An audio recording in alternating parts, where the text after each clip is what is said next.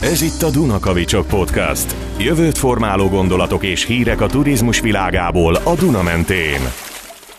Önök a turizmus jövőjéről az új turizmus világáról szóló podcastunk 30. adását hallják. Vajon a mozgalmas nyári hónapok után levonhatjuk-e már a tanulságokat? Átalakulóban van-e a nyári szabadidős turizmus? Valóban a szeptember az új augusztus, és az ősz az új nyár? Ezekre a kérdésekre keressük a választ aktuális műsorunkban, amelyben az új utazási trendeket veszük górcső alá, és megpróbáljuk megválaszolni, hogy mit hoz a jövő az átalakuló utazási szokások, megváltozott fogyasztói elvárások területén. Mielőtt azonban ezt megtennénk, és szólítanám állandó műsorvezető és szerkesztőtársamat, egy örömteli szolgálati közleményt szeretnék megosztani. Az előző adásunk, amely során a világ legboldogabb országában, megsugom Dánia, és a kék zónákba látogattunk, illetve amelyben a boldogító utazás összetevőiről beszéltünk, számtalan pozitív visszajelzés váltott ki hallgatóink köréből. Még mindig érkeznek az e-mailek a podcast kukac dunakavicsok.hu leveles ládánkba, köszönjük szépen, így hát a mérce magas, igyekszünk is továbbvinni az emberközpontú szemléletünket, és nem szem előtt téveszteni, hogy a turizmus végül is a boldogság iparága. Köszönjük még egyszer a visszajelzéseket, kéréseket, kérdéseket, igyekszünk megfelelni a hallgatói elvárásoknak. Ennek hegyében csapjunk is az éterbe, és szólítom Kovács Balázs, szervusz! Grüß Gott, szervusz István, köszönöm szépen ezt a lendületes fölvezetőt, és hát így igaz, hogy nem csak derűs témákat hoztunk mára, de ettől a fölvezetőtől, vagy fölkonferálásodtól egy kicsit nekem is azért jobb kedvem lett, mert örülök. valóban igazad van, és ebbe a hallgatók is megerősítettek minket, hogy tudatosan törekednünk kell a boldogságra. Legalább nekünk, akik ugye a turizmus területén dolgozunk, vállalni kell, hogy mi tulajdonképpen a boldogság nagykövetei is vagyunk, és ez soha nem szabad szem elől téveszteni, akármilyen nehézségek és kihívások vannak körülöttünk.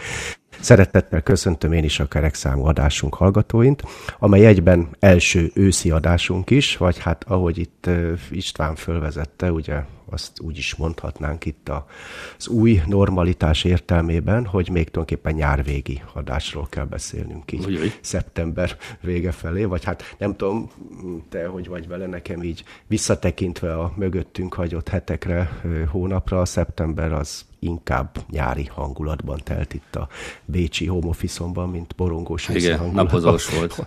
Igen, hogyha kinézek, akkor még zöldel a nyárfa az ablak előtt. Jaj, de gyönyörűen mondtad Balázs. Apropó szeptember vége, hát köszöntjük hallgatóinkat a turizmus világnapja alkalmából. Kívánjuk, hogy 5, 10 vagy 50 év múlva már úgy beszélessünk az új turizmusról, hogy az már nem a jövő, hanem a mindennapjaink gyakorlati része, ahol a központban az emberi és környezeti életminőség, valamint a látogatókat, a helyben élőket és az ágazatban tevékenykedő boldogsága fog állni. Kívánom, hogy az elmúlt 30 adásban felsorakoztatott tovább gondolásra gondolt gondolatok a gondolat szintjéről a gyakorlatba szűrődjenek át, hogy kell a gondolatot négyszer mondani egy mondatban, zárójelbe zárva, segítsenek a sok kihívást közösen megoldani úgy, hogy közben mi magunk is gazdagodunk az arisztotelészi erényekben, hogy azt ugye a legutóbbi epizódban nagyon szépen és hosszan kifejtettük.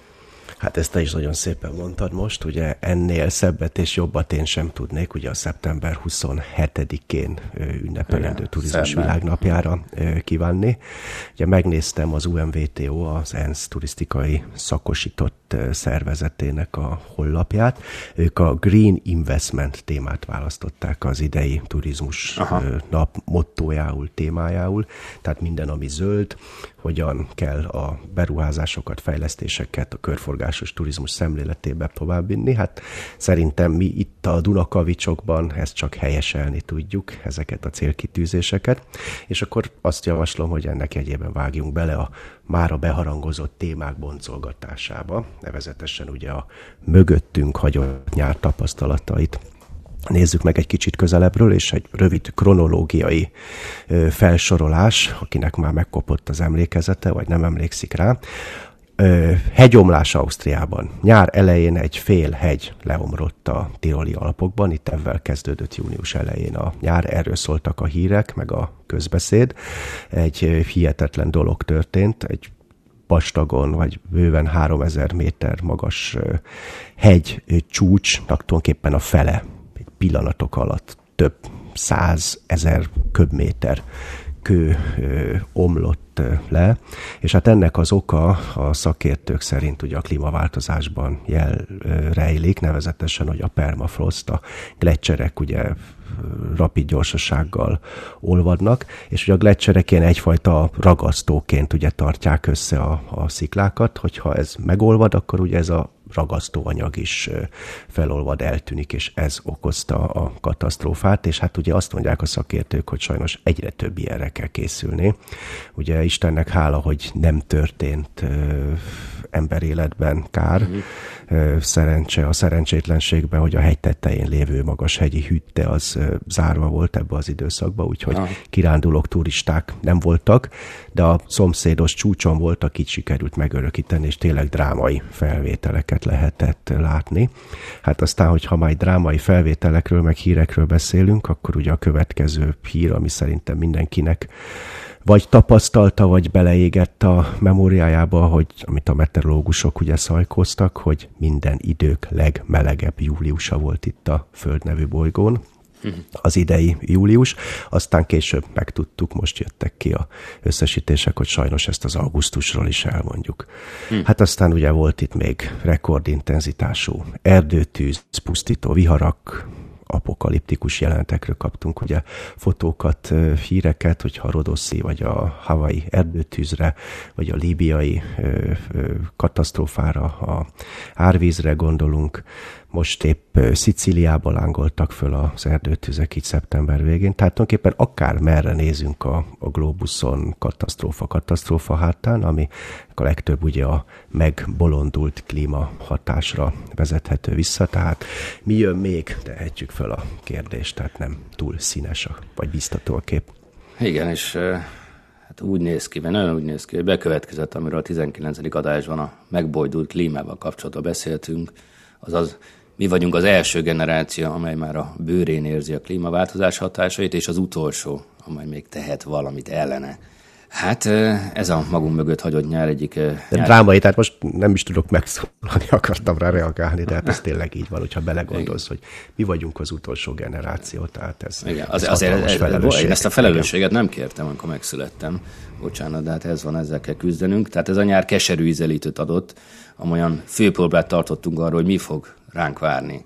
Sajnos a szélsőségekhez való adaptálódás és az azokra való felkészülés az új normalitás részét képezi, ezt el kell fogadnunk, erre kell berendezkednünk. Hát igen, mint tulajdonképpen cseppben a tenger vizelítőt kaptunk, hogy mi lesz az új normalitás, és hát ugye ez ebbe csak belegondol nekem is, hogyha itt nem családi érintettség miatt, hogyha még egy héttel tovább maradtak volna Rodosz szigetén, akkor maguk is ugye az erdőtűz közvetlen részeseivé, vagy nagy Isten áldozataivá váltak volna, ha mi egy héttel később jövünk haza a horvátországi nyaralásunkból a családdal, akkor magunk is a szomszédos Szlovénia és Horvátország egy részét érintő ugye árvizek, közvetlen elszenvedői hmm. lehettünk volna, tehát bennem ugye folyamatosan azóta is ugye ez a kérdés motoszkál, hogy mostantól tulajdonképpen pusztán a, a szerencse dolga, hogy a jól megérdemelt, eltervezett nyári szabadságunkat úgy tölthetjük-e, ahogy azt elképzeltük, vagy hát egyfajta ilyen időleges katasztrófa menedzseléssel kell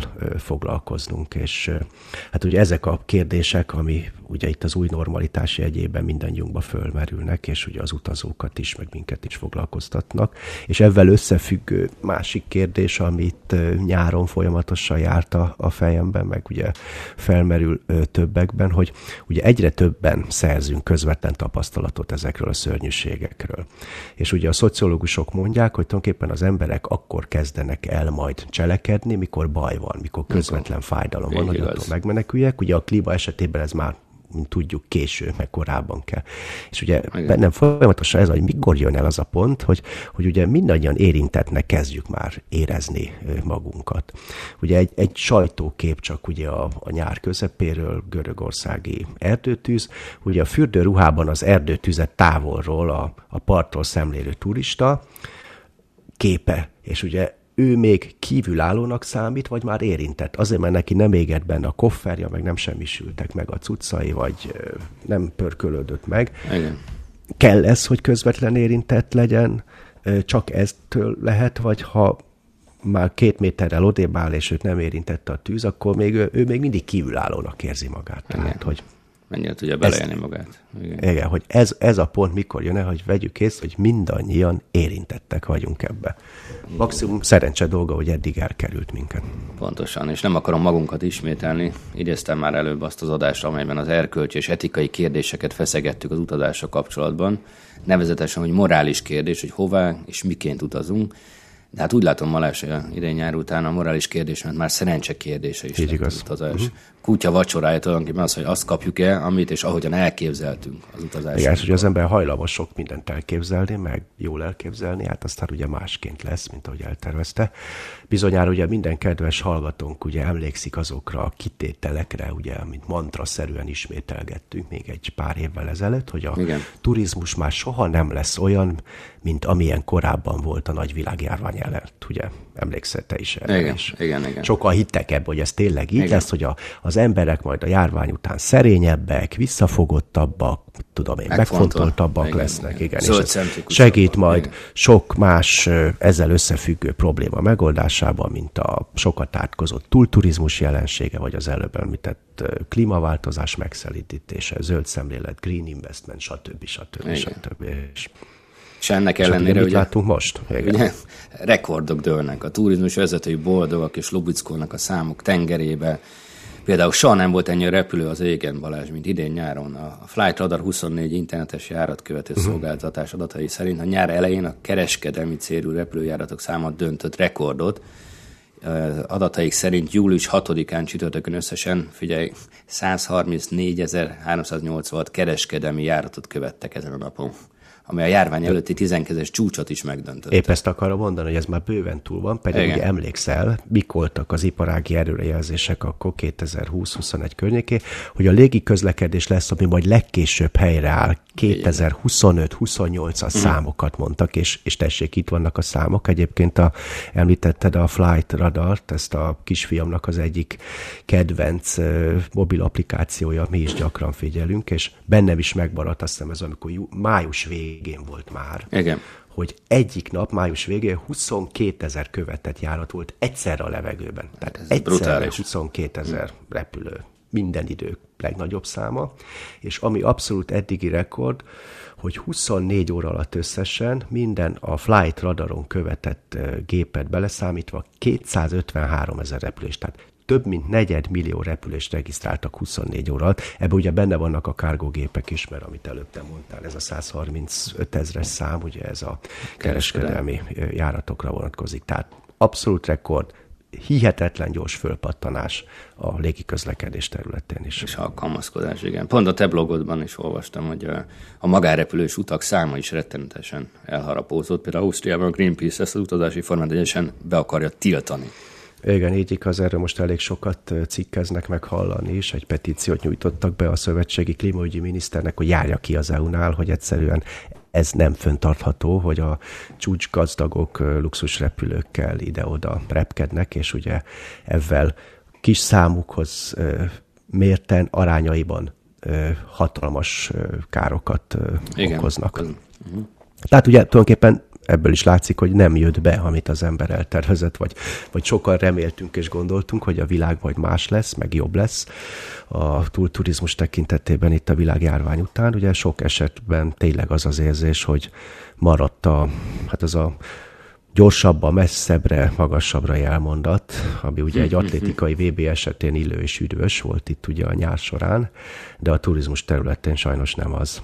Ugye a jó gyakorlatokról még mindig sokan csak beszélünk, mint ahogy mi is itt most a Dunakavicsok podcastban, ahelyett, hogy elkezdenénk azokat követni, úgy, ahogy azzal magunk is jól járjunk. Ugye lásd a Dán példa a Boldogságról című fejezetünket, Apropó Dánia, friss hír, hogy az osztrák turisztikai ágazat irányítói, az államtitkárasszony, az Österreich Werbung menedzsmentje nem régiben Dániába mentek tanulmányozni a jó gyakorlatokat, és erről részletes úti beszámolót is kiadtak itt az osztrák turisztikai szakmának. Úgy na, na, nincs na, a nap alatt, igen. Akkor nem keresgéltünk rossz helyen múltkor, ha számunkra kísérleti rabol Ausztria és a Dánok felé fordult további munícióért, akkor ráéreztünk ráéreztünk valamire. Igen, ráéreztünk valamire. Igen.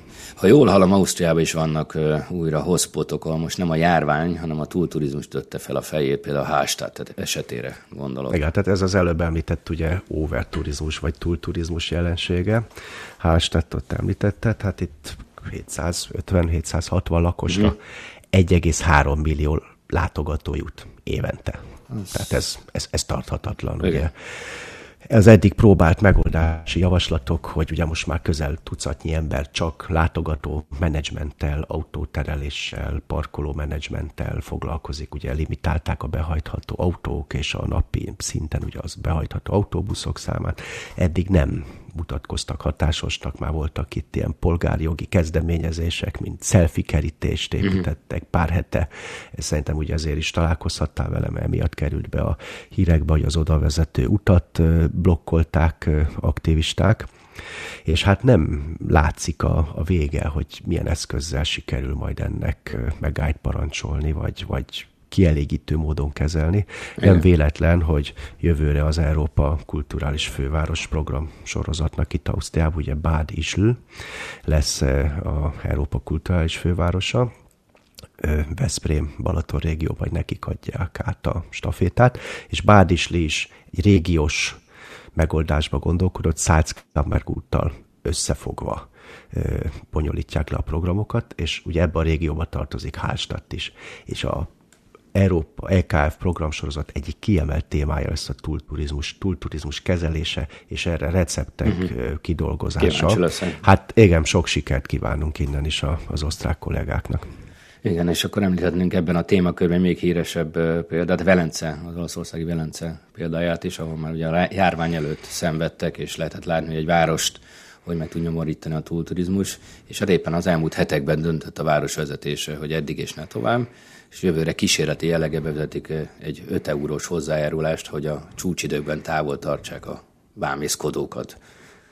Igen, igen, olvastam. Tehát ugye ezt egyelőre kísérletként próbálják, és hogyha jól értelmeztem, ugye azokra vetik majd ki, akiknek nincsen szállodafoglalásuk, igen, tehát igen. hogy így a, a nem éjszakázó vendég és látogató forgalmat tartsák távol. Hát ugye ez a turizmus intenzitás, ugye, mint új mérőszám, ennek a fontosságára irányítja rá a figyelmet. Egyébként ugye Velencében már, és hát ugye itt ez a probléma, hogy már több szállodai ágy van, mint hm. lakos, hm. ugye Velence, azt hiszem nem egész 50 ezeres város, 49 ezer lakosa van, de már közel 50 ezer a szállodai ágyak száma. Hm. Ráadásul ugye a lakosság száma az folyamatosan csökken, ezt, hogyha jól emlékszem, akkor évente közel 900 főt veszít a város lakosaiban. Az ott élők fele 60 év feletti, tehát jól fölmérték a városvezetői, hogy így elfogy, meg kiöregszik a, a lakosság, kész el fog tűnni a város, hogyha ezt így folytatják, és itt kell megállt parancsolni. Hát meglátjuk, mit hoz ez az út, én azért itt egy 5 euró meglepték, hogyha igen, meglepődnék. Ugye ez Hallstattban sem hozta meg az eredményt. Azt hiszem Butánban volt ez, hogy ők két éve, pont ez, hogy megakadályozzák a járvány után a túlturizmus fellobbanását, bevezettek, de ott valami brutális, hogyha jól emlékszem, ilyen 100-200 dolláros uh-huh. napi turisztikai hozzájárulást, amit így a fenntartható célokra fordítanak, és azt az éjszakázó vendégekre is, ezzel biztosítva, hogy aki Butánba látogat, az biztos, hogy tudatosan menjen, és nem véletlen kerül oda kvázi oda sodródva. Hát, ez nehéz. Aztán nekik annyira ö, visszavetette ez a látogatóforgalmat, hogy most ö, csökkentették felére a hozzájárulást. Hogy lehet, hogy a megoldás majd valahogy az 5 euró és a, a 100 dollár között lesz. Hát ö, sok sikert kívánunk ehhez a kísérlethez, és várnánk mielőbb a jól bevált eredményeket. És ugye visszatérve erre, hogy Hallstattba ugye egy lakosra közel 1800 turista jut, Velencébe ez a turizmus intenzitás 35, megnéztem Salzburgba 12, Amsterdamba 10, Bécsben 5, tehát hogyha régiót nézzük, körülbelül 10 millió látogató Bécs város és az agglomerációba, és ez közel 2 millió lakosra így jön ki az 5. Párizsban ez a szám 4, és ez egy nagyon hm. fontos KPI, nagyon fontos mutató lesz a jövőre, amikor egy élményterekről beszélünk. És Budapest hogy áll? Ahogy én számolom, ott 3,4 a mutató, ugye? Közel, hát közel 6 millió, millió nem, 5,7 millió látogató, és hát itt is nagyjából egy ilyen Bécsi, mondjuk 1,7-1,8 millió lakos. Igen, igen. Azért már itt is olyan megjelentek, fogaskörökű, mondhatnám. De igen, más lenne, ha mondjuk a belvárosra nézed meg. Meg az is fontos, hogy városban, hogy a, az attrakciók hol koncentrálódnak a város területen. Szét vannak húzva, mint Bécsben, vagy akár Budapesten, akkor kevésbé Budapesten jobban szét van egyébként húzva, mint Bécsben. Igen. Ugye Bécsben túl a belvárosban. Prágának az egyik problémája, hogy nagyon koncentráltak a, a, a, azok az attrakciók, amire kíváncsiak a turisták, és állandó tömegjelentek vannak. Szemléletet igen, változtatni kérdés. hát ciki legyen repülni, ha van vonat. Tehát ciki legyen tömegturista helyekről posztolni. Berohanni, selfie, kirohanni. Ugyanis elmélyült találkozásokra kell a, helyezni a hangsúlyt, hogyha szabadságon vagyunk, bátran ki lehet próbálni kevésbé kitaposott utakat. Így a kaland is megvan, illetve az esély is, hogy olyat látunk, tapasztalhatunk, amit még nem. Talán az utazásról, a turizmusról szóló hírek hangulata is megváltozna szemlélettel. Vagy nem tudom, megfigyelte, de, de nagyon negatív a legtöbb turizmusról szóló tudósítás az utóbbi időben. Jó lenne, hogyha a jövőben a turizmus nem mint teher, valami rossz, gonosz kerülne a fókuszba, hanem mint lehetőség, esély, valami jóra, fejlődésre, nem? Igen, hát erre utaltam ugye a bevezetőbe is, hogy itt az adásra készülve ugye nincs jó kedve, mert tényleg csak negatív hírekkel találkozunk, hogyha végignézzük így a szaksajtót is, mint hogy a turizmus lenne minden ö, rossznak a kiinduló pontja, a kerékkötő, itt sáskajárás és egyéb témák között ugye kerül említésre, úgyhogy szükség van a jó példára, úgyhogy próbálok is egyet hozni. Na, halljuk. Nekem volt szerencsém a gyönyörű plitvicai, plitvicai tavaknál nyaralni idén nyáron. Hát ugye ezt nem kell bemutatni a hallgatóknak, friss, üdezölt környezet, hűsítő vízesések, 18-20 fokos kristálytiszta zuhatagok, tehát maga a földi paradicsom, és egy most, hogy beszélek róla, megint egy zárójeles megjegyzés és a rossz. Ebben az időben, mikor ott voltunk, július végén, ugye akkor lángoltak föl Rodoszon az erdőtüzek, és ugye a morális kérdés, ugye engem is, meg a családomat is foglalkoztatta, hogy tulajdonképpen mi itt vagyunk egy csodálatos helyen, miközben máshol meg szenvednek, és hogy érezhetem én E jól magamat, miközben tudom, hogy más ö, szenved. És itt megint bejön az, hogy nekünk szerencsénk volt, de másnak meg nem volt szerencséje, pedig mm. hát ugyanolyan eséllyel indultunk. Ott na mindegy, zárójel bezárva, jó híreket ígértem. És hogy Plitvicéről, hát ez nem volt messze, ugye ott már a bosznia-hercegovinai határ, eldöntöttük, hogy átmegyünk Bosznia-hercegovinának a nyugati részébe Bihácsra és egy tényleg egy, egy fantasztikus napot töltöttünk ott, egy csomó mély gyerekkori élmény jött elő az utazással kapcsolatban. Az én gyerekeimnek még teljesen újdonság volt ez a szigorú nézésű, mélyen behajolós vám meg határellenőrzés. Most kapták a gyerekeim az első pecsétet az útlevelükbe. Aha. Nekik ugye ez, ez teljes nem újdonság ilyet. volt. És tényleg sok helyen az érintetlen természeti környezet, meg hát beletartoztak, hogy te is mondtad, hogy a járatlan utat elhagyni. Mi szó szerint elhagytuk. Egyszer valami építkezésben csöppentünk ott a, az országúton, megszűnt az országút, és hát nem száz métereken, hanem kilométereken keresztül, ilyen sáros dagonyán keresztül kellett menni, úgyhogy szembe jöttek a hatalmas kamionok és fröcsköltek, úgyhogy aztán egy automosással végződött a, a, a kirándulás, de ez is hozzátartozott, hogy valami olyat tapasztalsz, amit nem. Éttermekbe bementünk, tényleg fantasztikusan kedvesek, és ott még ez a rácsodálkozó, hogy örülnek a turistára, látogatókra, és kérdezik, hogy honnan jössz, hogy mit kell tudni. Tehát tényleg megéri a járatlan utat elhagyni, tehát nekünk ez, ez egy élmény volt. Kicsit elhagyni az Európai Uniót, már a pénz is megváltozik, konvertibilis márkával kell fizetni, hm. persze az eurót elfogadják, és ugye olyan dolog, amit nekem EU-s tarifán van a, a telefon előfizetésnél, itt tapasztaltam azt, hogy rögtön jöttek ugye az értesítések, hogy már most tartok Hoppá. 50 eurónál, hiszen Igen. elhagytam Slow az. Európai Uniót, tehát nem árt ebben is egy kicsit szembesülni, és elhagyni a jól megszokott komfortzónát. Igen, viszont ha nem bánod, Plitvicére egy pillanatra visszatérnék. Hmm. Ez is egy nagyon népszerű attrakció itt Európában, és említetted, hogy ott a Nemzeti Parkban voltatok, ott hogy van megszervezve a látogatás? Nem érezhető a túlturizmus?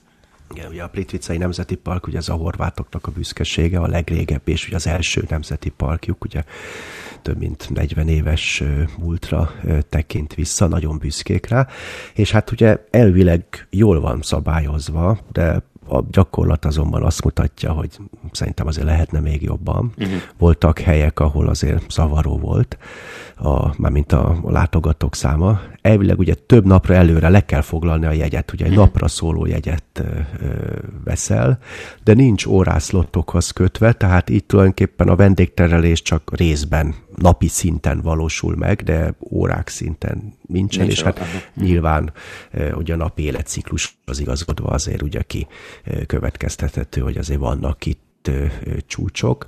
Mi ugye ott laktunk a Nemzeti Park területén, tehát mi késő estéig ott tudtunk maradni, és akkor már tényleg senki nem volt.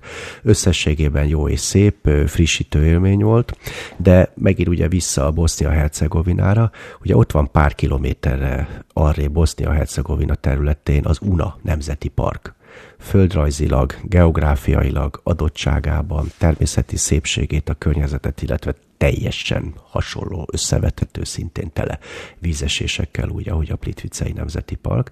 Direkt megnéztem a TripAdvisoron, ugyanúgy négy és félre Aha. van ítélve, tehát nagyon jó, és ugye a vendég kommentekben ott van, hogy nincs úgy lerohanva, mint Plitvice. Hmm. Tehát, mint Plitvicét ugye mindenki hmm. keresi, a tőle, mit tudom én, légvonalba 40 kilométerre lévő Una Nemzeti Parkot meg a kutya nem látogatja mm. kicsit egyszerűsítve. Mm. Tehát érdemes nekünk mm. ezekre odafigyelni, és szerintem ez, ez is egy új utazási trend, hogy mondtad, elhagyni a kitaposott utakat, és fölfedezni. Hát itt a, a Balkán is egy, egy csoda, csak nem ismerjük meg, meg ö, óvakodunk tőle. Igen, sztereotípiák vannak, de ha már nyári élmények, mit szólsz ahhoz a véleményekhez, hogy a szeptember az új augusztus, hogy míg a mediterrán területek nyáron kiürülnek a hőség miatt, addig a vendégforgalom ugye kicsit éjszakabbra húzódik, spanyol, görög tengerpartnyarakat el kell felejteni, szélsőségesen mondom, helyette legyen inkább Skandinávia? Igen, hát ez nem is szélsőséges, mert ezt itt is sokkal latolgatják ugye Ausztriába, itt ugye régóta rebesgetik, hogy ami a hóhatár feljebb húzódásával ugye télen elvesztenek a téli síd turizmusban, azt talán mhm. nyáron visszaszerzik. Ugye erről beszéltünk is, hogy a hóhatár ugye 1000-1500 méterre fog húzódni a következő években, és ennek milyen hatásai van.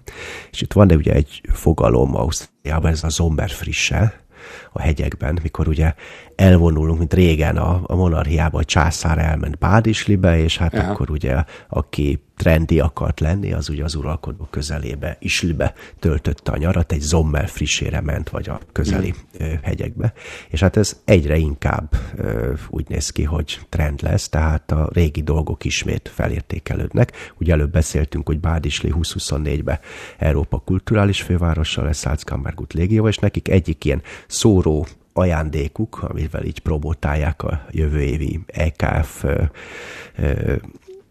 aktivitásaikat, hogy legyezőket osztogatnak, és erre a legyezőre rá van írva, hogy légkondi vidamász, tehát hogy a, a, a régi idők légkondia, és, és tulajdonképpen tudatosan fölhívják erre a figyelmet, hogy tessék ezt használni, és első körben nem rögtön, vagy első gondolata nem rögtön a klímát bekapcsolni. Uh-huh. Ez is egy ilyen szemléletformáló jelleg, úgyhogy én bízom benne, hogy ők itt a túlturizmusra majd azért kitermelik a recepteket. Például tudatosan július-augusztus, hogyha már ezt a hónapot emlegetted, Bádisli Salzkammergut, mint Európa kulturális fővárosa jövőre tudatosan nem szervez programokat, mert azt mondják, hogy akkor úgyis annyi látogató van, koncentráljunk inkább a tavaszra meg az őszre. Aha. Úgyhogy ilyen szempontból valóban a, a, a szeptember a, az új augusztus, vagy a, az október az új indián nyár.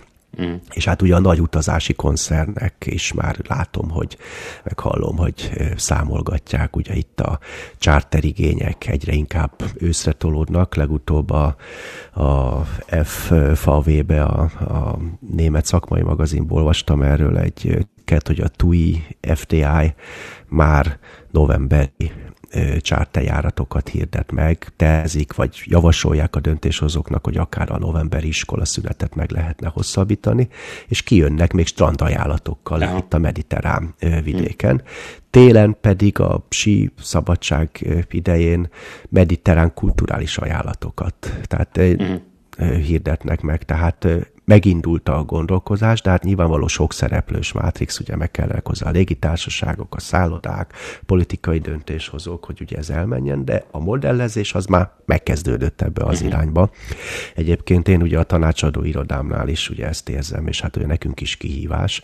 Például legutóbb a kollégákkal ugye Szeged város látogatógazdaság stratégiáján dolgoztunk, és itt is fölmerült a, a brand pillérek, meg a marketing kommunikáció területén, hogy építhettünk-e még erre, hogy Szeged a napfény városa. Mert hát ugye a mostani időben, egy augusztusban már a, a fene kívánja a napfényt, tehát inkább Igen a hűsítő Igen. város lenne jó, úgyhogy lehet, hogy csak elég a fényvárosaként majd apostrofálni. Vagy itt vannak a biztosító társaságok, ugye az ő szempontjukból nézve, ugye szintén rengeteg kérdés fölmerült most, ugye Igen. most nyár kapcsán is, hogy viszmajor-e az erdőtűz? Hát, hogyha minden évben van, és erre lehet számítani, akkor és tudjuk, nem. hogy Portugáliát a Görögországig július-augusztus erre szól, akkor, akkor ez viszmajoroknak számít-e, amire kell lefizetni a biztosítók, vagy, vagy, vagy nem kell fizetni érte. Ugye meddig emelhetik a biztosítási díjakat, hát akik igen, szeretne erre is igen. fölkészülni. És hát ugye én itt Bécsbe élve, ugye naponta találkozom ezekkel a szembesítésekkel, hogy rohanunk a klímakatasztrófába, ugye itt vannak nekünk a klímakléberek, apropó tudod, hogy kik azok, hogy a klíma az, a, az az éghajlat, a kléber meg a ragasztó, éghajlat ragasztók, tudod, hogy Aha, kik meg mit csinálnak. van, vagy? Nem, ne, mert nekünk ugye ez mindennapos közhely téma már itt, de valóban nem kell, hogy te ezt tudjad. Úgyhogy akkor szerintem dobjunk egy frissítő Jó. jinglet, egy nagy követ a Dunába, és akkor utána innen folytatjuk, és felfedem a titkot, hogy kik Szabadon azok foglak. a klímakéberek. Ez itt a Dunakavicsok Podcast. Turisztikai hírek, jövőt formáló gondolatok a Duna régióból. No hát akkor kik azok a klímakléberek? Hát itt Ausztriában van egy akciócsoport, hogy hívják őket a Let's Generáción. Uh-huh. Nyilván ugye utalva arra, amiről mi itt beszéltünk, hogy Igen. mi vagyunk az utolsó generáció, akik még tehetünk valamit. És ők azt csinálják, hogy itt a klímakatasztrófára úgy próbálják fölhívni a figyelmet, hogy csúcsidőbe, tehát a reggeli csúcsforgalomba, vagy a nap vége felé, ugye a munkaidő után, kimennek a fő közlekedési utakra, és oda ragasztják magukat szó szerint az aszfalthoz. Kezüket. Mármint a ruhájukat? Pillanatragasztóval. Pillanatragasztóval saját kezüket. Direkt Aha. az, hogy ugye ne lehessen őket onnan eltávolítani, Aha. vagy úgy, hogy fájdalmat vagy sérülést okozó 8 napon túl Bátor. gyógyul. És hát ugye mit lehet ilyenkor csinálni, mivel ugye már régóta csinálják, több mint egy éve, ezért már itt azért kialakult a rutinosan, hogy akkor bejelentés jönnek a rendőrök, hatalmas számba, tehát ilyenkor 60-70 rendőr is kivonul, mint amikor a ringen láttam itt Bécsbe egy ilyet, majd posztolhatunk róla fotókat és akkor van külön speciális rendőr, akinél már ott vannak az oldószerek, meg, meg orvosrendőr, tehát szakszerűen úgy, hogy mm. sérülés ne érje a delikvenset, föloldják a kezüket, vagy lábukat, az, a bőrüket, amit ugye oda ragasztottak, alájuk nyúlnak, elviszik őket, és akkor ilyenkor a csapat egy része tapsol, uh-huh. akik a klíbakléberekkel vannak, a másik fele fújjol. Uh-huh. A céljuk ugye azt, hogy figyelemfölhívás, hogy szálljanak ki az emberek az autóból, és ne autóval menjenek munkába vásárolni a, a dolgukra, hanem közösségi közlekedéssel, csak ugye az a baj vele, hogy nagyon megosztóan Igen. csinálják Igen, ezt hát a problémára, felhívják a figyelmet, de gyors, praktikus megoldást nem kínálnak, és itt ugye ez nem csak Bécsben, hanem az összes nagyvárosban csinálják, és napi rendszerességet találkozol, ugye a közlekedési hírek úgy szólnak, hogy klímaaktivisták, klímakléberek blokkolják mm. ezt és ezt és ezt és ezt az autópályát, főutat. Igen, úgy, kérdés, hogy, hogy társadalom, igen, hol, ez, hol a ebből, megoldás. Igen, és hogy ebből a társadalom mennyire fog mögé állni ennek a egyébként üdvös célnak. És azonban fél, hogy mi sem fogunk mindenki számára megnyugtató megoldást adni, bár az elmúlt 30 adásban elég sok muníció, tapasztalat, szakértői vélemény gyűlt össze itt a Dunakavicsok házatáján, hogy milyen okos, hasznos, apró lépések sorozatával lehetne a problémákat orvosolni, vagy legalább enyhíteni, hogy lehetne ugye a növekedés helyett az élet minőségre helyezni a hangsúlyt, a távolság helyett a mélységre koncentrálni, ahogy említettük, járatlan utat kipróbálni, ezáltal is inspirálódni, az autentikus élményeket keresni, kilépni ebből a hedonisztikus taposómalomból. Igen, hát ugye ebben kapcsolatban ugye próbálunk mi is rendszeresen biztató híreket hozni. Most itt az adásra készülve megnéztem az Euromonitor International, vagy Euromonitor International legfrissebb jelentése szerint az utazók közel 80%-a hajlandó lenne többet fizetni, azt hiszem, ami legalább 10%-kal magasabb költségeket vállalni azért, hogy utazása kevésbé károsítsa a környezetet. Tehát, hogyha garantáltan olyan szállodába száll meg, amiről garantáltan tudja, hogy ott odafigyelnek a környezetre, és környezettudatosak és ezért ők hajlandók fizetni. Tehát a szemlélet Aha. meg lenne, vagy a hajlandóság Igen. meg lenne, a kereslet megvan, vagy legalábbis egy szegmensben, amit én biztatónak találok. Ugyanennek a társaságnak létezik egy fenntartható utazási index, Sustainable Travel Index, és a, az idei 2023-as jelentésből kiderül tovább, hogy az utazók több mint 40%-a hajlandó 30%-kal többet fizetni olyan élményekért, amelyek a kaland és ökoturizmussal kapcsolatosak. Lásd, Bosz Bosznia-Hercegovina. Tehát ez tényleg egy kaland, ökoturizmus megvalósítható. Az én olvasatomban ez azt jelenti, hogy ezek a területek, ezek a élményterek vagy destinációk új turisztikai célponttá fognak válni. Igen, igen. Ismerem én is ezt a jelentést. Nyilván az ördög a részletekben rejlik, meg hogy miként szocializálódtunk. Még hogy a klímakléberek rettegésében szocializálódsz, vagy máshonnan szeded az infókat. Ugyanakkor a kínálati oldalon nézve is érdekes ez a felmérés. A világ 20 legfenntarthatóbb országok közül 17 Európában található. Első egy Svédország foglalja el, szorosan követi mögötte Finnország a második helyen, és Ausztria a harmadik helyen van a felmérés szerint. Igen, és a Duna régió is jól áll, tehát itt a szomszédos országok, Szlovákia, Szlovénia, de akár Csehország, vagy a V4-ekből Lengyelország, és azt hiszem még Románia is benne van a top 20-ban. Igen, igen, a Magyarország sajnos nincs a fenntartható turizmus iránti kereslet tekintetében Ausztrália, tehát keresleti oldalról, Ausztrália, Izland és Új-Zéland szerepel a három legnépszerűbb. Távoliak, nem Duna régió. Én még lehetnek, összeszedik magukat. Ezek ugye hosszú távú célpontok, és vonzák azokat az utazókat, akik hajlamosabb hosszabb ideig tartózkodni az úti célon. Új-Zéland valóban jó példa erre, amennyire én ismerem, nagyon autentikusan állnak a fenntartatósági témához. Komoly minőségbiztosítás és certifikációs rendszerük is van, érdemes őket egyszer tanulmányozni, bár ahogy mondta, nem Duna régió, de hát tanulni. Igen, de hát ne féljünk másoktól tanulni, és ugye kimentünk mi ugye az előző adásból, ugye Kopenhágába jártunk, ugye az se Duna régió, de hogyha vannak jó gyakorlatok, miért nem? Látod, a, az osztrák turizmus menedzsment is aztán Dániába volt. Remélhetőleg ezután elmennek Új-Zélandba, és akkor majd tőlük megtudjuk, hogy mi ott a jó példa. Hát vagy vigyenek magukkal. Igen, addig meg azt tudjuk csinálni, hogy hát magunk is mutassunk jó példát, hozzuk a tovább gondolást, a gondolt gondolatokat, ahogy a bevezetőben mondta, tudatosítsuk ugye, hogy az utazás az kiváltság és nem jog, tehát szerintem ugye ez a legfontosabb szemlélet, amit el kell sajátítanunk. Igen. Jólétünket ugye elsősorban nem a fogyasztás, hanem a közösséghez való tartozás biztosítja. Ugye beszéltünk erről is már több adásban. És akkor ismét egy példa csak így a, a nyárból, ami úgy rávilágít erre, hogy hova is megyünk meg, hogy mi lenne az új turizmus. Ugye nézzük meg a, az idei nyári szakmai kommunikációt a Balatonról ugye ha elolvassuk a híreket, ugye azt látjuk, hogy kényszeresen igyekeztünk, és mindenki a saját szempontjából valami rekordot keresni, hogy mennyivel nőtt idén a Balatonnál a forgalom tavalyhoz, az előző héthez, mit tudom én, az előző órához képest. Igen. Mi mindenhez viszonyítva még.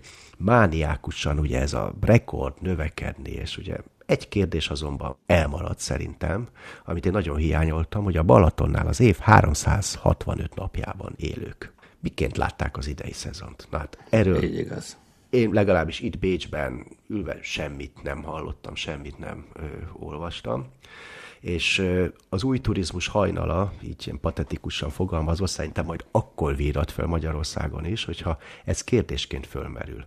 Úgy, hogy ezt Bécsben is ugye rendszeresen mérik és megteszik, lásd a korábbi színes Dunakavicsok fejezetek, ugye a látogatógazdaságról, a visitor ekonomiáról, hogy rendszeresen megkérdezik a helyi lakosságot, hogy az ő életéhez a turizmus hogyan járul hozzá rontja, vagy javítja. Ha javítja az életminőségét, akkor rendben van, ha rontja, akkor viszont be kell avatkozni. Lásd, túlturizmus és egyéb jelenségek. Igen, és ö, engedj meg egy beszúrás, hogy én siófoki szülöttként ez, ez szinte fizikailag bántja a fülemet, ahogy te is mondod itt a forgalomról és a rekordokat emlegetik, ugye darabszámként kezelve a turistákat, hogy mennyivel többen volt, de arról nem beszélünk, hogy mennyi ideig maradtak, mennyit költöttek, az ott élők hogy élték meg ezt, meg tudnak élni ebből a rövid szezonból, vagy éppen a vendégek hogy érezték magukat erről soha senki nem beszél, mindig nem Igen. mérjük. Miért jöttek hozzánk? Tervezik, hogy Igen. visszajönnek. Csak mind a szocializmus, az öt éves terv, mindig többet, többet darabszámla, de a minőség nem számít. Na jó, apropó, színes, ropogós Dunakavicsok és jó példák. Nemrég jött ki Linz Turizmus újabb kampányfilme, amely szerintem ismét zseniális, hogy ez a harmadik. Az előző kettő is láttad már. Ahogy ne. Linz Turizmus, amúgy is ugye az osztrák turizmus gazdaság kísérleti laborja, nem árt figyelni őket mivel az előző két kampányal is részletesen foglalkoztunk, így most sem állhatom meg, hogy ne kérdezzek rá, mi ez az egész Prince von Linz reklámfilm, ez a címe. Ezzel már át is evezünk akkor a kis színesek területére.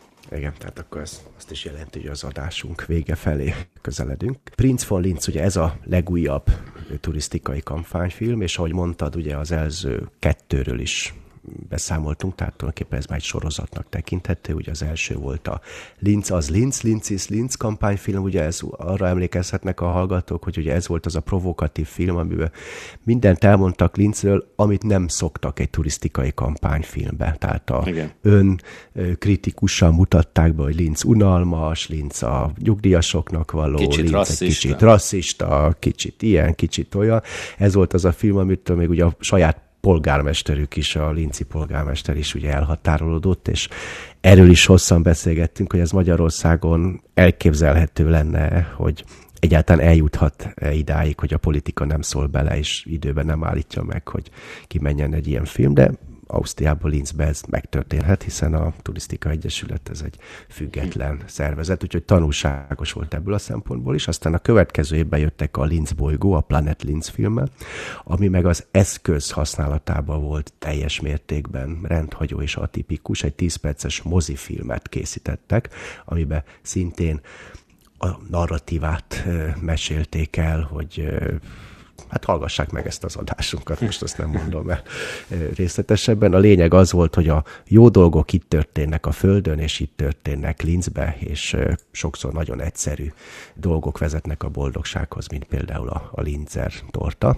És ez a idei film, a Prince von Linz, az a Linz hercege, szintén tovább viszi ezt a gondolkodásmódot, ugye, hogy a fogyasztói társadalom harmadik szakaszához érkeztünk, ahol már nem a termék, már nem is a szolgáltatás, hanem a hozzá tapadó önreflexiók, gondolatok és a narratíva a fontos, és ismét tovább viszik ezt a narratívát, hogy a boldogság az apró dolgokban érhető leginkább tettem. Kicsit megint önironikus a film, ugye? Linz az nem a nem egy luxus destináció, tehát például ötcsillagos szálloda nincsen Linzbe, és ezt forgatják ki, hogy tulajdonképpen te megélheted a luxust Linzbe is, hogyha megfelelően rá vagy hangolódva.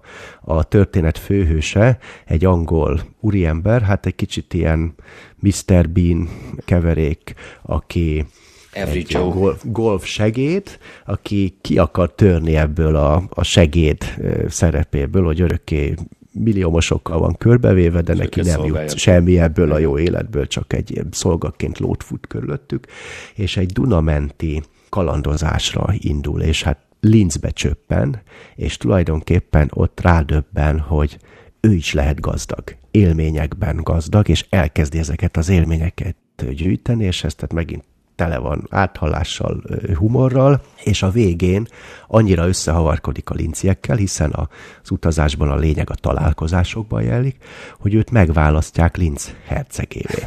és akkor ugye a végén mindenki happy, mindenki boldog, és hát a lincek nagyon ügyesen erre turisztikai csomagokat dolgoznak, Linz Deluxe, meg Linz luxus csomagokat lehet, és Otto a herceg, mint protagonista megjelenik, ami nekem még tetszett, mert én mindig hajlok a kompromisszumok felé, hogy amikor Ottót a főhőst megválasztják ebben a filmben Linz hercegévé, akkor az első sorban ott a Linz mostani polgármestere is tapsol és éjjenzi, tehát bevonták most már a, a filmbe. Tehát ilyen szempontból is egy sikertörténet, hogy sikerült még ugye a városi politikában is kompromisszumot találni, és most már egy emberként örül, és a polgármester is belátta, hogy annak idején elhatárolódott a, a filmtől, a Linz is Linz provokatív uh-huh. filmtől, de miután sorra hozta a Nemzetközi Filmfesztiválon a, az aranypálmákat, meg aranydelfin, meg aranymedve, meg mit tudom én, mi minden.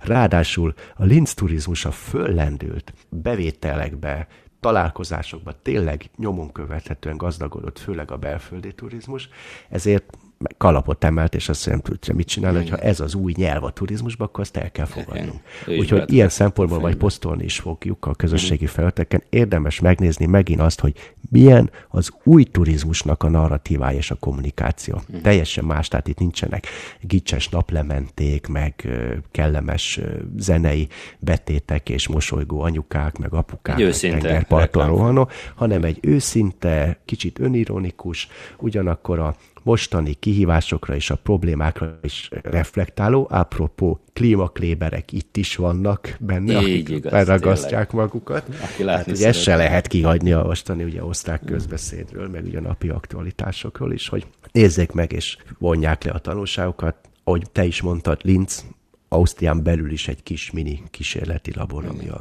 turizmus és marketinget és kommunikációt illeti. A srác, aki eljátsza a főszereplőt, Ottót, zseniális. Tehát ő egyébként egy angol színész, őt Angliából importálták, és ugye erre is van egy szép kis történet, utána millió interjú készült vele, hogy ő milyen jól érezte magát itt Linzbe, hogy megérkezett, és rögtön azt hiszem három napon belül herceggé választották, úgyhogy ez is egy ilyen kis kedves sztori így a, a bulvár médiába, úgyhogy szerintem megint nagyot alkottak a, a linci kollégák, úgyhogy örülhetek, hogy én is a csapatuknak a tagja vagyok, és így első kézből hallhatom ugye ezeket a gondolatokat, meg hát sokszor ugye kételyeket, vívódásokat is, hogy hogyan csináljuk, de ez így megy, mindannyian kísérletezünk. Na, kis színes István, te mit hoztál magaddal? Mit hoztam a kis tarsolyomba? Játék. Válaszunk egy olyan helyet, ami tömegturizmus okán kerül a figyelembe. Egy olyan attrakció, amit, amit tényleg tömegeket vonz. Mondjuk vegyük a Monalizát, uh-huh. azt az órási tömeget mindig látni előtte, és most, most a játék kedvéért gondolj bele, hogy ebből a Monalizában mondjuk lenne öt a világon szétszórva. De mindegyik ugyanakkor készült, eredeti, nem hamisítvány. Akkor öt torta kell, hogyha meg akarod dobálni őket.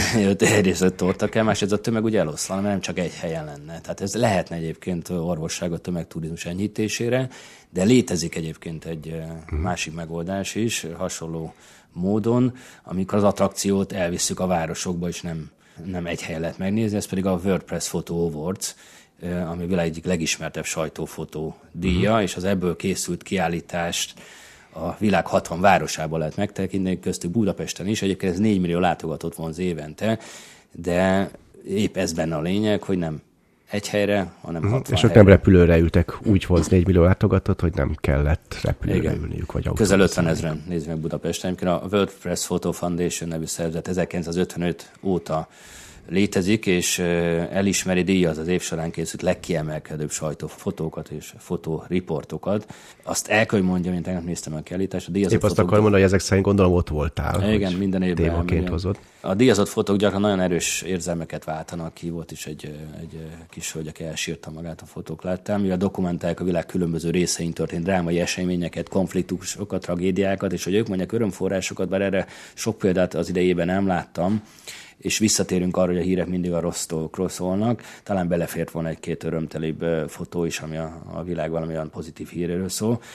Ugyanezek a fotók hozzájárulnak a globális közvélemény formálása és a közönség tudatosságának növeléséhez az aktuális világügyekről, és ha idén nem is volt tömegturizmus a kapcsolatos fotó, olyan általunk is érintett témákkal foglalkozó képek kerültek kiállításra, mint a mielőtt eltűnik kategóriában a vízhiány és a hőség miatt eltűnő uh-huh. oázisok, vagy éppen az átállás nettó nullára kategóriájára egy nyertes fotója egyébként egy Dán strandot mutatott, ahol az előtérben a Dánok fürdenek a, a tengerbe, és mögöttük pedig hatalmas szélerőművek termelik az áramot, amit egyébként háztartások, tehát privát emberek Aha. tulajdonolnak. Persze ott voltak a jelen tragédiái is, például az Ukrajnába dúló háború. Érdemes elmenni, aki szeret a fajta kiállításokat. És ezek szerint katarzis is van, ami talán hozzájárul ahhoz, hogy úgy érezzük, hogy mi is bevonultunk, és hogy ugye ott van az a pont, amiről beszéltünk ugye a görög erdőtűz kapcsán, hogy onnantól kezdve talán részesének is érzed magad jobban, aki Igen. mondjuk egy ilyen katarzis megtörtént, és nem kívülállóként tekint, és talán beindítja ezeket az apró, okos, hasznos cselekedetek sorozatát, hogy akkor ő is tegyen valamit. Így igaz. érdekében, hogy mondjuk ne csak nézelődő legyen a tengerparton. szebb legyen itt a, a, az élet a Földön. No és hát ha már kis színes, szerintem még egy szolgálati közleményt itt bejelenthetünk a végén, hogy neked no. színesebbé vált a portfóliód, ugyanis a CPI csoport, ahol ugye dolgozol, és ami a felelősségi köröd, ugye a hallgatók tudják, hogy ugye budapesti szállodákat, meg szlovákiai szállodákat irányítasz, hogy ez most kicsit változni, bővülni fog. Erről szerintem egy pár szót még mondjál, hogy mit jelent majd ez a Dunakavicsok számára. Hát ez kedves Balázs, hogy felhoztad, itt egy kis egomasszázs. Igen, most már Budapest és Pozsony, Varsóját is felelős vagyok, ott két szállodánk van, egy öt csillagos, egy négy csillagos, de nem az a lényeg, hogy Isten éppen hol dolgozik, és mennyire nő a... a Hanem, a, hogy a Dunakavicsok társ szerkesztője és műsorvezetője. Így, ez azt fogja jelenteni önökre nézve, hogy akár lengyel hírünk is lesz, vagy több lengyel hírünk, amit ott megtapasztalok, vagy hallok a, a kinti tapasztalt kollégáktól, úgyhogy egy kicsit majd Varsó is be fog szivárogni ezen túl. Uh-huh. Tehát, hogy amúgy is ugye a Central 5, V4 és a Duna régió, ez nekünk így a mozgásterünk, és akkor a V4-en belül ugye most már nem csak Szlovákia, meg néha Csehország, ugye ahol a központotok van, hanem akkor Lengyelországból is kapunk híreket, úgyhogy örömmel várjuk majd az ebben kapcsolatos színes, meg kevésbé színes, de tanulságos híreket is. És akkor Nézzük, hogy mi minden vár még ránk itt a közeljövőben. Ugye Turizmus Világnapja, ahogy beszéltük, akik Turizmus Világnapján hallgatnak minket, azoknak kívánunk ez évi nagyon boldog Turizmus Világnapot. Akik utána jutnak az adásunkhoz, azoknak pedig a 2024-es Turizmus napjára már előre kívánunk minden jót. Október közepén lesz egy turizmus földrajzi szimpózium Magyarországon, aminek nagyon érdekes a témája, mi a jó hely hogyan definiáljuk a jó helyeket. Ez a rendezvény is rajta van a radarunkon, itt a Dunakavicsokban. Hasonlóan, ahogy az Osztrák Utazási Irodák Szövetségének, az ÖRFA-nak az idei őszi kongresszusa is, az olasz csizma lábfejénél elterülő Kalábria régióba látogatnak az osztrák kollégák, hm. és tervezem, hogy elkísérem őket én is. Biztos lesznek itt is érdekes, meg hasznos gondolatok, meg ötletek. Tavaly ugye Svájcban voltunk, a Sustainable, fenntartható turizmust tanulmányoztuk ott, ugye erről is egy külön adásunk készült. Aztán István ott a közeletekbe Budapesten, Planet Budapest fenntarthatósági expo, most itt szeptember végén, október elején. Igyekszünk vagy mi elmenni, vagy hallgatóinktól várjuk majd a beszámolót. Úgy tudom, itt külön turizmus téma nincsen, de nagyon sok turizmushoz kapcsolódó is Igen, a fenntarthatósági témát járják körbe. Úgyhogy ezeket tervezzük itt a következő adásba ilyen földolgozni, ennyi előzetes, és még mielőtt elbúcsúznánk, előtte elmondjuk, illetve kérjük mint ilyenkor mindig, hogy kövessenek minket a Facebook, LinkedIn és a YouTube oldalakon is, és ne csak lájkolják, hanem tényleg nagyon szépen kérjük, hogy iratkozzanak is föl ezekre a csatornákra, hogy automatikusan értesülhessenek, mikor új adást teszünk föl, és értékeljék is ezt, tehát mind a Spotify-on, mind a YouTube-on ezeket meg lehet tenni, és ezzel is hozzájárulnak ahhoz, hogy minél több kollégához eljussanak a friss, ropogós Dunakavicsok, tehát osszák, terjesszék az új turizmusról szóló evangéliumokat az ősz során is. Így igaz, és az én részem pedig az, hogy elmondjam, hogy továbbra is hangoljanak mindenhol és mindenkor a Dunakavicsok hullamhosszára. Spotify-on és minden más nagyobb csatornán elérhetőek vagyunk, ahol nem, az nem is létezik. A nagy nemzetközi mellett a podpet.hu, a podcast.hu oldalakon is most elköszönünk, de csak már a következő jelentkezésünkig is maradjunk kapcsolatban a közösségi felületeken, cseréljük ki gondolatainkat az új turizmus világával kapcsolatban. Boldog turizmusnapot, jó őszi születet és oh, podcastokban gazdag napokat, hónapokat kívánunk a következő időszakra is. A Fiderhőrem. Fiderhőrem. Ez volt mára a Dunakavicsok turisztikai podcast. Benne a jövő gondolatait tolmácsoló Nagyszász István és Kovács Balázs.